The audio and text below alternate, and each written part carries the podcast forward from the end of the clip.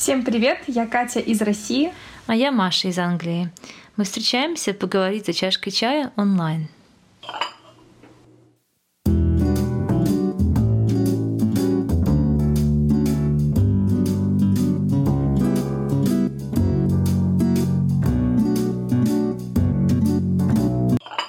Катюш, привет! Привет, Машуль. Как дела? Все отлично, спасибо. У нас сейчас нереально классная погода.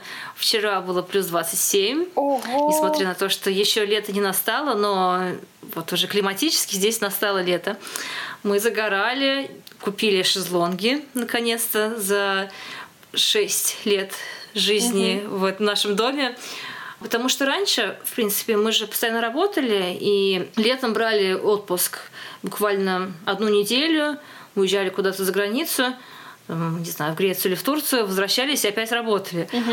А в этом году сейчас так получилось, то, что я до сих пор не работаю, у нас также действуют карантинные меры. Я не работаю, поскольку школа моя закрыта, а мой муж переходит на другую работу, и он начинает ее только в июле. Поэтому сейчас мы оба свободны и можем наслаждаться солнцем. Это здорово. Я вам очень завидую, потому что в Казани немножко такой Лондон. Правда. Вчера и позавчера у нас лил дождь. Угу. Было серо, сумрачно, даже холодно. Временами меньше 10 градусов. Ничего себе. И несмотря на то, что самоизоляция у нас закончилась, мы можем ходить где угодно, по крайней мере в Казани. Угу. Знаю, что в Москве еще и вроде бы в Петербурге не так. Угу. Мы обязаны носить маски и перчатки на улице и обязательно в магазинах. Угу. Но вот на улице не очень хочется. Единственное, сегодня получше. Угу. Чуть теплее и светит солнце без дождя. Но это первый день после такой череды ливней. Ничего себе, говорят, что в Англии плохая погода. Так что это такой неправильный стереотип. Все-таки когда я сюда переехала, я ощутила то, что погода здесь мне нравится больше. Она, конечно, очень непредсказуемая, и бывает так, что с утра может лить дождь, но к концу дня обычно просеивается. У нас не бывает такого, чтобы дождь лил прям целую неделю. Вот как я помню, что в России такое было, ну вот в августе часто, да, если не ошибаюсь, или в сентябре. Угу. Ну вот да, в Англии вот так бывает, что с утра дождь, а днем уже рассеивается и выглядывает солнце.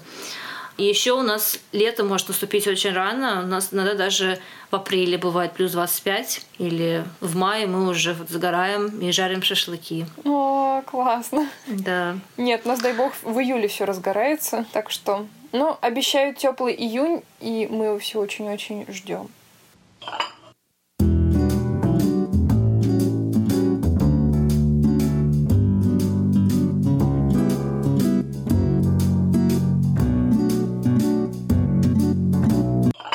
Кать, в прошлый раз мы с тобой начали обсуждать любимые книги, и мне эта тема настолько захватила, что я о ней думала всю неделю. Ого. И я вспомнила, что есть еще две книги, которые я тебе очень бы хотела посоветовать. И если ты не против, я о них сейчас кратенько расскажу. Ну, конечно, не против, Машуль. Первая из них это неаполитанский квартет Елена Ферранте. На самом деле это не просто книга, это целых четыре книги или тетралогия. И Возможно, некоторые знают ее больше как по названию первой книги «Моя гениальная подруга». Во-первых, что мне привлекло в этой книге, так это ее итальянский колорит. Потому что, как ты знаешь, я изучаю итальянский, я очень люблю Италию. И музыку. Да, и музыку тоже. Да. Мгм. Но, как ни странно, я с итальянской литературой практически не знакома. Как-то ее особо не было в программе курса всемирной литературы. Ну, там буквально говорили о Данте, о Боккаччо, но это, ты сама представляешь, это эпоха Возрождения, Да, давно и неправда.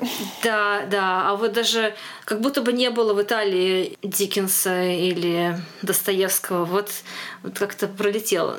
19 век там вообще прошел мимо меня. И когда я узнала, что сейчас на пике популярности именно итальянская книга, мне, конечно же, сразу захотелось ее прочитать. Это, опять же, такой роман, который читается очень легко, и он интересен с самого начала. Это история о двух девушках, об их невероятной дружбе. В перемешку, конечно, с соперничеством, причем каким, и даже коварством. А он про современность, этот роман? Вообще действие начинается в 50-е годы и заканчивается в наши дни. То есть ты представляешь, какой объем охватывается. Ж- какая... Целая жизнь. Целая жизнь, да. И вообще показывается Италия, и в частности Неаполь, без прикрас. Там безумные страсти, измены, даже насилие. И проживаешь, как я уже сказала, целую жизнь с этими героинями. От их самого раннего детства до практически глубокой старости. Что особенно интересно в этой книге, так это тема образования и роли женщины в патриархальном обществе. И вообще здесь такая тема феминизма, она какая-то очень адекватная, правдоподобная и ненавязчивая. Не хочу, конечно, плохо сказать о феминизме вообще и о том, как эта тема появляется в современной литературе, она очень достаточно популярная. Но вот именно мне она понравилась в неаполитанском квартете Ферранте. Вообще, когда ты читаешь, создается впечатление автобиографии. Кажется, что невозможно написать такую книгу, если ты сам всю эту жизнь не прожил. Но здесь такой любопытный момент в том, что автор на самом деле аноним. Елена Ферранте — это псевдоним, и мы не знаем, кто скрывается за этим именем. Это интересно. Да, мне лично кажется, что женщина, потому что там так глубоко поднимаются женские проблемы, женский вопрос, женское равенство в обществе, что мне кажется, что мужчина, не обижайтесь, мужчина, но он не мог бы такое прочувствовать на все четыре тома. Еще мне очень порадовали в книге отсылки к неаполитанскому диалекту. Как раз как человеку, который изучает итальянский язык, мне интересно все, что с ним связано. Получается, в Италии для того, чтобы стать кем-то в обществе, нужно избавляться от диалекта. Отношения между диалектом и литературным языком в Италии это то же самое, что как в русском есть красивый русский литературный язык и есть просторечие. Город и деревня. Да, город и деревня. В Италии то же самое, только диалект это не просто какие-то словечки, какой-то сленг, какие-то простые слова. Это целый язык. И он вырос не из итальянского языка, а он вырос прямо из латыни получается, параллельно он развивался. А сам итальянский mm-hmm. язык, да, у нас он вырос из тосканского диалекта. Взят за основу язык Данте, э, эпоха Возрождения, Тоскана у нас один из самых благополучных районов Италии. А вот неаполитанский он до сих пор существует, на нем разговаривают люди без особого образования, можно сказать, бабушки, да, люди старшего поколения. И вот в книге постоянно присутствуют такие ремарки, что вот это девочки сказали на неаполитанском диалекте, а это они сказали на современном итальянском. Кстати, это правда. У меня есть друзья, которые как раз родом такие из Неаполя. В жизни они говорят на литературном итальянском, но между собой они ругаются на диалекте. Они говорят, что ругаться нужно только на диалекте. Да, вот именно так. Слушай, я даже не знала про такое разделение. Для меня итальянский всегда был просто один язык и все. В английском тоже есть что-то похожее. А, практически в каждом городе люди говорят со своим акцентом. И когда я в первый раз приехала сюда, я вообще практически ничего не понимала. Даже в одной семье моего мужа, у них получается четыре человека, и все четверо говорят с разными акцентами. Это вообще невероятно, ну, потому что, например, папа Эшли родился в Лондоне, там мама в другом месте, и вот там, где они родились, куда они ходили в школу, это тоже сказывается на твоем акценте. Да. В Италии у них прям не просто даже акцент, а это называется диалект, потому что это целый другой язык. Угу, параллельный. Здорово. И еще одна книга, которую я тебе хочу непременно посоветовать, это роман «Нам нужно поговорить о Кевине» или в другом переводе «Цена не любви» Лайнел Шрайвер. На мой взгляд, это одна из самых страшных книг, которые я когда-либо в жизни читала. Повествование идет от лица матери, сын которой совершил массовое убийство в школе. На протяжении mm-hmm. всего рассказа мать убийцы пытается найти ответ на вопрос, есть ли ее вина в том, что она воспитала, так сказать, монстра, и могла ли она как-то предотвратить эту трагедию. А, Маш, это основано на реальных событиях или это по мотивам какого-нибудь из массовых убийств действительно да, к счастью, это основано не на реальных событиях, но по мотивам, потому что такие, ну, мы слышим очень часто в новостях, что в Америке происходят такие убийства достаточно да. часто. Ну и даже в России были случаи, да, не так давно, насколько я помню. Угу. И вот даже что... В том году. Да, и что в таких случаях чувствуют матери вот этих убийц. Это просто такая история, которая тебя потрясает до глубины души. Сама героиня, она настолько естественная и правдива, что вызывает только симпатию и сочувствие. Ну, конечно, несмотря на такую психологически сложную тему, книга очень захватывающая и читается достаточно легко. Мы находимся в напряжении просто до самой последней строчки, а все завершается неожиданным финалом. Не могу, конечно, не сказать, что после себя книга оставляет такой вот тяжелый след в душе и много неразрешимых вопросов. Я до сих пор иногда себе их задаю, и, конечно, ты просто начинаешь проживать жизнь этой героини и задавать те же вопросы, которые она задавала сама себе. Но, конечно, эта книга провоцирует мысль, и это не делает роман нисколько хуже. Кстати, Кать, последние книги, которые мы с тобой обсудили и в прошлый раз, и вот сейчас я тебе кое-что посоветовала, вот я только что заметила, что они все написаны женщинами. А как у тебя с женской литературой? Каких писательниц ты можешь припомнить? Сколько ты вообще их читала и какое у тебя к ним отношение? Ну, вообще, первое, что приходит в голову, это Зулиха открывает глаза Гузель Яхиной, потому uh-huh. что это нашумевшая премьера именно фильма, или, по-моему, вышел в формате сериала буквально uh-huh. в прошлом месяце. Широко обсуждался в СМИ, причем не только в Казани, Татарстане, но в России, я думаю, что где-нибудь за, за рубежом, татарскими да. диаспорами. У нас очень... нет не только татарскими диаспорами, у нас вышла статья на Guardian, а, это очень популярный, популярная английская газета, о том, какое впечатление произвело это произведение и, конечно же, сериал. Да, ну тут вопрос двоякий. Отклики в основном были про то, как экранизирована эта книга. Угу. То есть споры у людей вызывает именно экранизация. Хотя кто-то говорит, что и литературная основа тоже такая билетристика. Но, мне кажется, вне зависимости от того, качественная это литература или массовая, исторически ли она достоверная, главное для меня, что меня эта книга захватила, и я прочитала ее буквально за две ночи. Со мной вообще это редко бывает, что Правда? я могу читать книгу и не уснуть. Угу. Есть, мы как раз об этом в прошлый раз говорили. Угу. Есть такой за мной грешок. Но это было настолько интересно, что я потратила две ночи на чтение этой книги. Угу. И, наверное, самое увлекательное из этого, что я читаю не о каком-то Париже, не о берберах и иберийцах в Португалии, да. а о более близких вещах, о Татарстане, о Казани, о татарах, которых я знаю, вижу с детства. Это такие же родные для меня люди, как и русские. Угу. И очень редко встретишь вот эти все темы и родные пейзажи, и родные образы в литературе, что просто хватаешься за первые попавшиеся и наслаждаешься просто самим фактом, то, что это описано. Угу. Например, не так давно я нашла у себя дома книгу Рустема Кутуя «Годовые кольца». Татарский автор, который писал по-русски. По-моему, это не перевод. Просто его какие-то наблюдения из жизни. Он родился где-то под конец войны. И я читаю его рассказы и понимаю, что вот сейчас он описывает какое-то место в Казани. И это так приятно понимать, что ты читаешь про что-то родное и знакомое. Вот такие да. ощущения у меня были с Зулейхой. Ну и, конечно, тема татарской женщины вот так вот близко, пристально — опять же говорю, неважно, насколько там соблюдены исторические факты, но вот какая-то живость, какая-то настоящесть в этом, то, что я, я верила каждому шагу, каждой мысли главной героини. В общем, для меня Зулейха — это произведение, неважно, что написано про женщину и женщины, а очень о знакомом и родном, о чем очень редко пишут. Mm-hmm. Для меня главная ценность.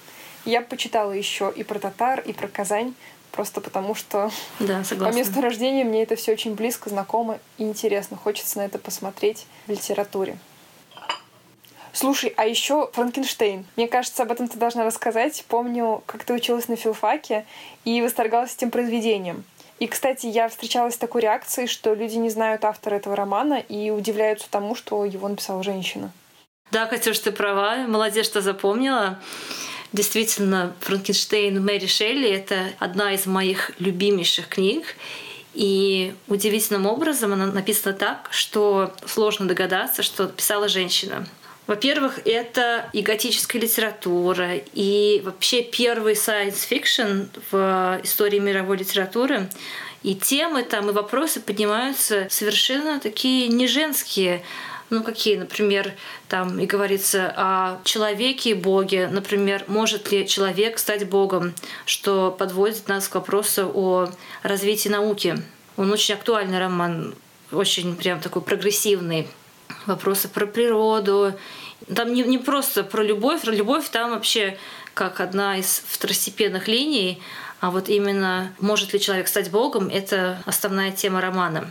Но есть, кстати, такие э, спекуляции по поводу авторства Мэри Шелли. Как многие, наверное, знают, что Мэри Шелли известна не только своим романом «Франкенштейн», но и своим браком с английским поэтом Перси Бейши Шелли. Есть такая тема, есть такие разговоры, что, возможно, он написал роман, но опубликовали его от имени Мэри, потому что Перси был человеком очень нестандартных, очень авангардных взглядов, и, возможно, ему хотелось, чтобы его жена стала автором. Есть такая теория. А что ты думаешь? Ты же читала? И как тебе кажется, кто все-таки автор? Да, я не могу сказать, если честно, потому что почему вообще авторство Мэри Шелли ставится под вопрос? Да потому что она не написала еще таких же значимых книг, как Франкенштейн. То есть она писательница одного большого романа. Угу. Я, я прочитала в Википедии, что она еще написала что-то, но, видимо, это что-то не настолько значимое. Она жила достаточно долго, а Перси умер рано. Потом они общались и с Байроном. Возможно, роман является продуктом всех этих трех э, авторов. То есть Мэри сама написала это произведение, а Байрон и Перси Шелли внесли свой вклад именно в тему, в развитие вопроса, в идею этого произведения. Потому что, как я уже сказала, что идеи и темы совершенно такие не женские, и не только даже для XIX века, но даже для современной жизни. Все-таки, когда я задумываюсь о женской литературе, обычно говорится о браке, об отношениях, о воспитании детей, но такие прям глобальные вопросы редко поднимаются женщинами. Да, вот, например, когда читаешь Джейн Остин, там ничего подобного, нет вопросов про Бога, человека, создания, каких-то таких космологических больших вопросов. Ты абсолютно права. все таки основные такие вопросы, которые занимает Джейн Остин, это как быть хорошей женой, как правильно, удачно выйти замуж, что выбрать зов сердца, чувство или расчет. Такая типично женская литература, но в этом она тоже по-своему прелестна. Также помимо Джейн Остин, кстати, английская литература просто богата писательницами. Также мы знаем и сестер Бронте. Угу. Это Энн, Эмили и Шарлотта. Но я, если честно, не читала произведения Энн Бронте. Я только знакома с произведениями Шарлотты и Эмили. И если посмотреть так на двух этих сестер, то я бы сказала, что Эмили Бронте написала более такую универсальную вещь. Ее «Грозовой перевал» опять же сложно принять за женский роман. Все-таки для меня женский роман — это роман, в котором главная героиня женщина, и действие происходит, все вертится вокруг нее, вокруг ее переживаний, и вопросы поднимаются такие чисто женские. А вот у Эмили Бронте главный персонаж мужчина, Хитклифф. Кстати, это один из самых знаменитых, самых ярких представителей таких демонических героев. И это тоже одно из моих любимых литературных произведений. Очень советую. Ну, также английская литература богата писательницами викторианской эпохи. Там у нас есть Элизабет Гаскел, Джордж Эллиот. Во Франции, кстати, в это время Жорж Санд. И я приходилось писать под мужским псевдонимом. Вот когда я думаю про э, английских писательниц, да, у нас есть Джордж Эллиот, но в основном женщины писали все-таки от имени женщины. Вот, а во Франции, видимо, у них было, наверное, более консервативное общество. Боюсь судить, но, скорее всего, это было так. Мне кажется, они писали под именем женщины и писали по-женски. А Жорж Санд все таки вела себя как мужчина в некоторых отношениях. Она же любила носить мужские костюмы. То есть она выдавала себя и в обществе за мужчину. Ну как, не выдавала, не uh-huh. прикидывалась им, но пыталась быть им в том числе.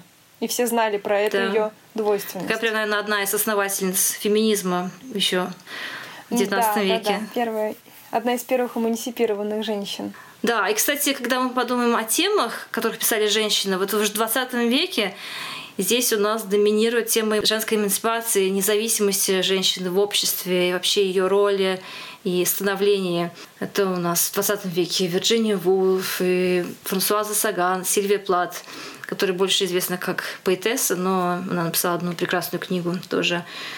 Маргарет Митчелл, Агата Кристи, Харпер Ли. Вот, кстати, «Убить пересмешника» мне тоже не показалось женским произведением. Да, я читала это произведение достаточно в взрослом возрасте, хотя я знаю, что многие читают его детьми. Оно меня очень да. увлекло, и я, в принципе, не подумала, чтобы оно написано женщиной. Это, кстати, к вопросу о женской литературе. Ты назвала Маргарет Митчелл. Ее «Унесенный ветром» угу. я прочитала, может быть, лет 10 назад. И все говорят, о, это романтическая история, и снятые фильмы, экранизации тоже такие романтизированные, вокруг uh-huh. любви строятся, uh-huh. ухаживаний, и вот главная героиня, она такая вертихвостка. Но когда я читала, любовь в сюжете, в этой истории отошла для меня на второй план, и для меня «Унесенный ветром» — это очень страшная книга, потому что я до сих пор помню, на самом деле, я всегда очень плохо помню, что написано в книгах, почему-то у меня вымываются слова из головы, но я помню свое ощущение, когда описывался военный госпиталь, там же все происходит во время войны между севером и югом в Америке. И я прям помню ощущение запаха этого госпиталя, медицины, крови, пороха. Мне было очень страшно читать. Я буквально закрывала книгу и заставляла себя идти дальше. То есть на фоне всей вот этой любви, описание да. мук человеческих, переживаний, страх за то, что тебя в доме могут застрелить э, какие-нибудь беглые солдаты из твоей же армии, и что ты вот слабая женщина в этой ситуации, это очень-очень страшно. И вот эти вот ощущения mm-hmm.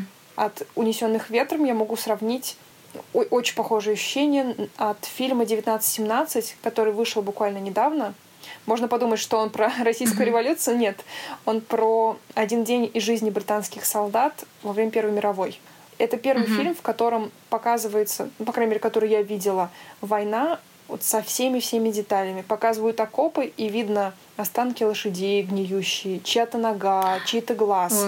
Вот я думаю, что все так оно было. Обычно это как-то упускают. Ну, поле спаханное и спаханное. Mm-hmm. Нет. Здесь прям вот все куски людей, и ты понимаешь, прям чувствуешь физически, как там смердит, как там страшно, и как каждый mm-hmm. солдат себя превозмогая идет вперед. Вот мне такие ощущения от фильма mm-hmm. и от унесенных ветром. Надо же. Это к вопросу о женской литературе и то, что принято считать это любовным романом. Но для меня вот это больше про войну. Здорово. Потому что я не читала «Унесенных ветром», и после твоего рассказа мне как раз захотелось. До этого мне не так сильно хотелось. Хотя я люблю фильм, но он все таки такой красивый, романтичный. И я думала, что ну, читать огромную книгу э, вот такой вот такого именно женского характера меня не особо тянуло.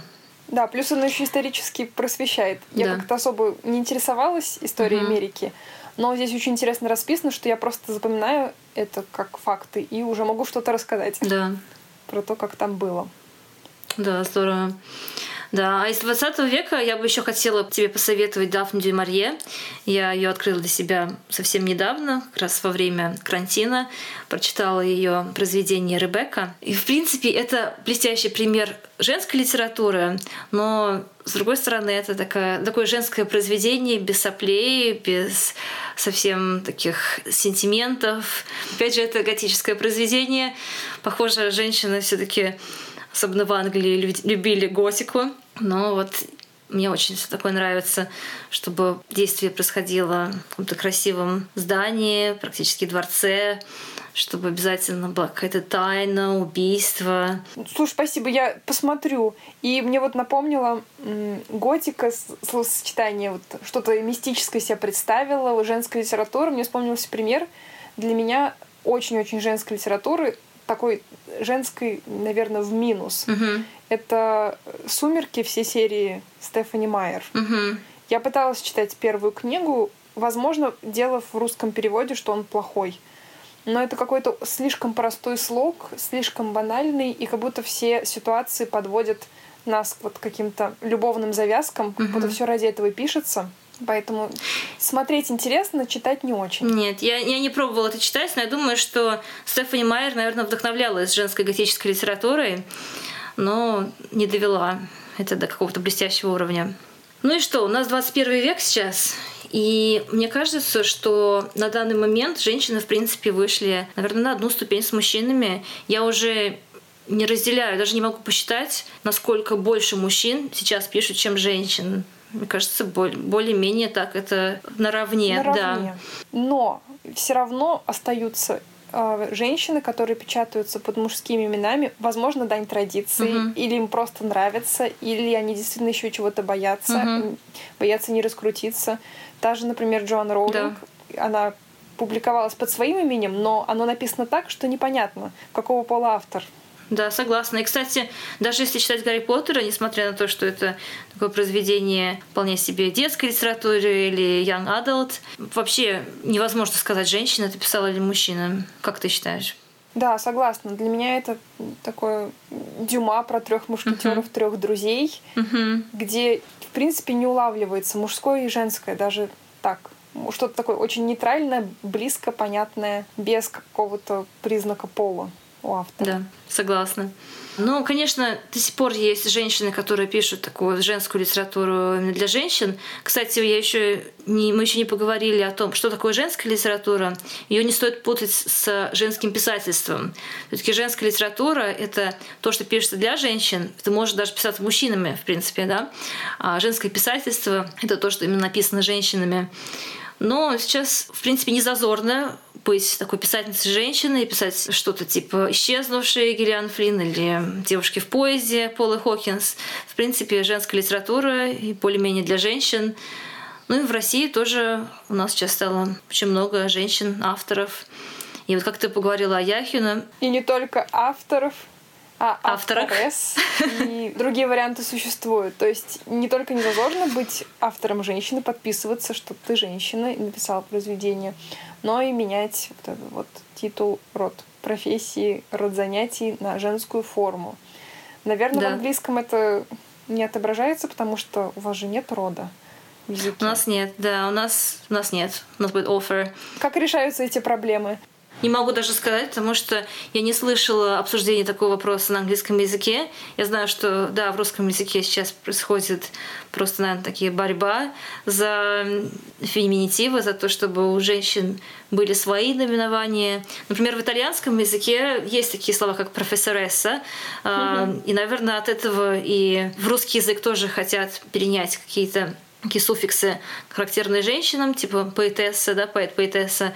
Но вот в итальянском, не знаю насчет автора, но большинство наименований типа доктор, докторесса, да, вот, то есть в итальянском изначально уже обозначали женские профессии женскими суффиксами, да. Интересно.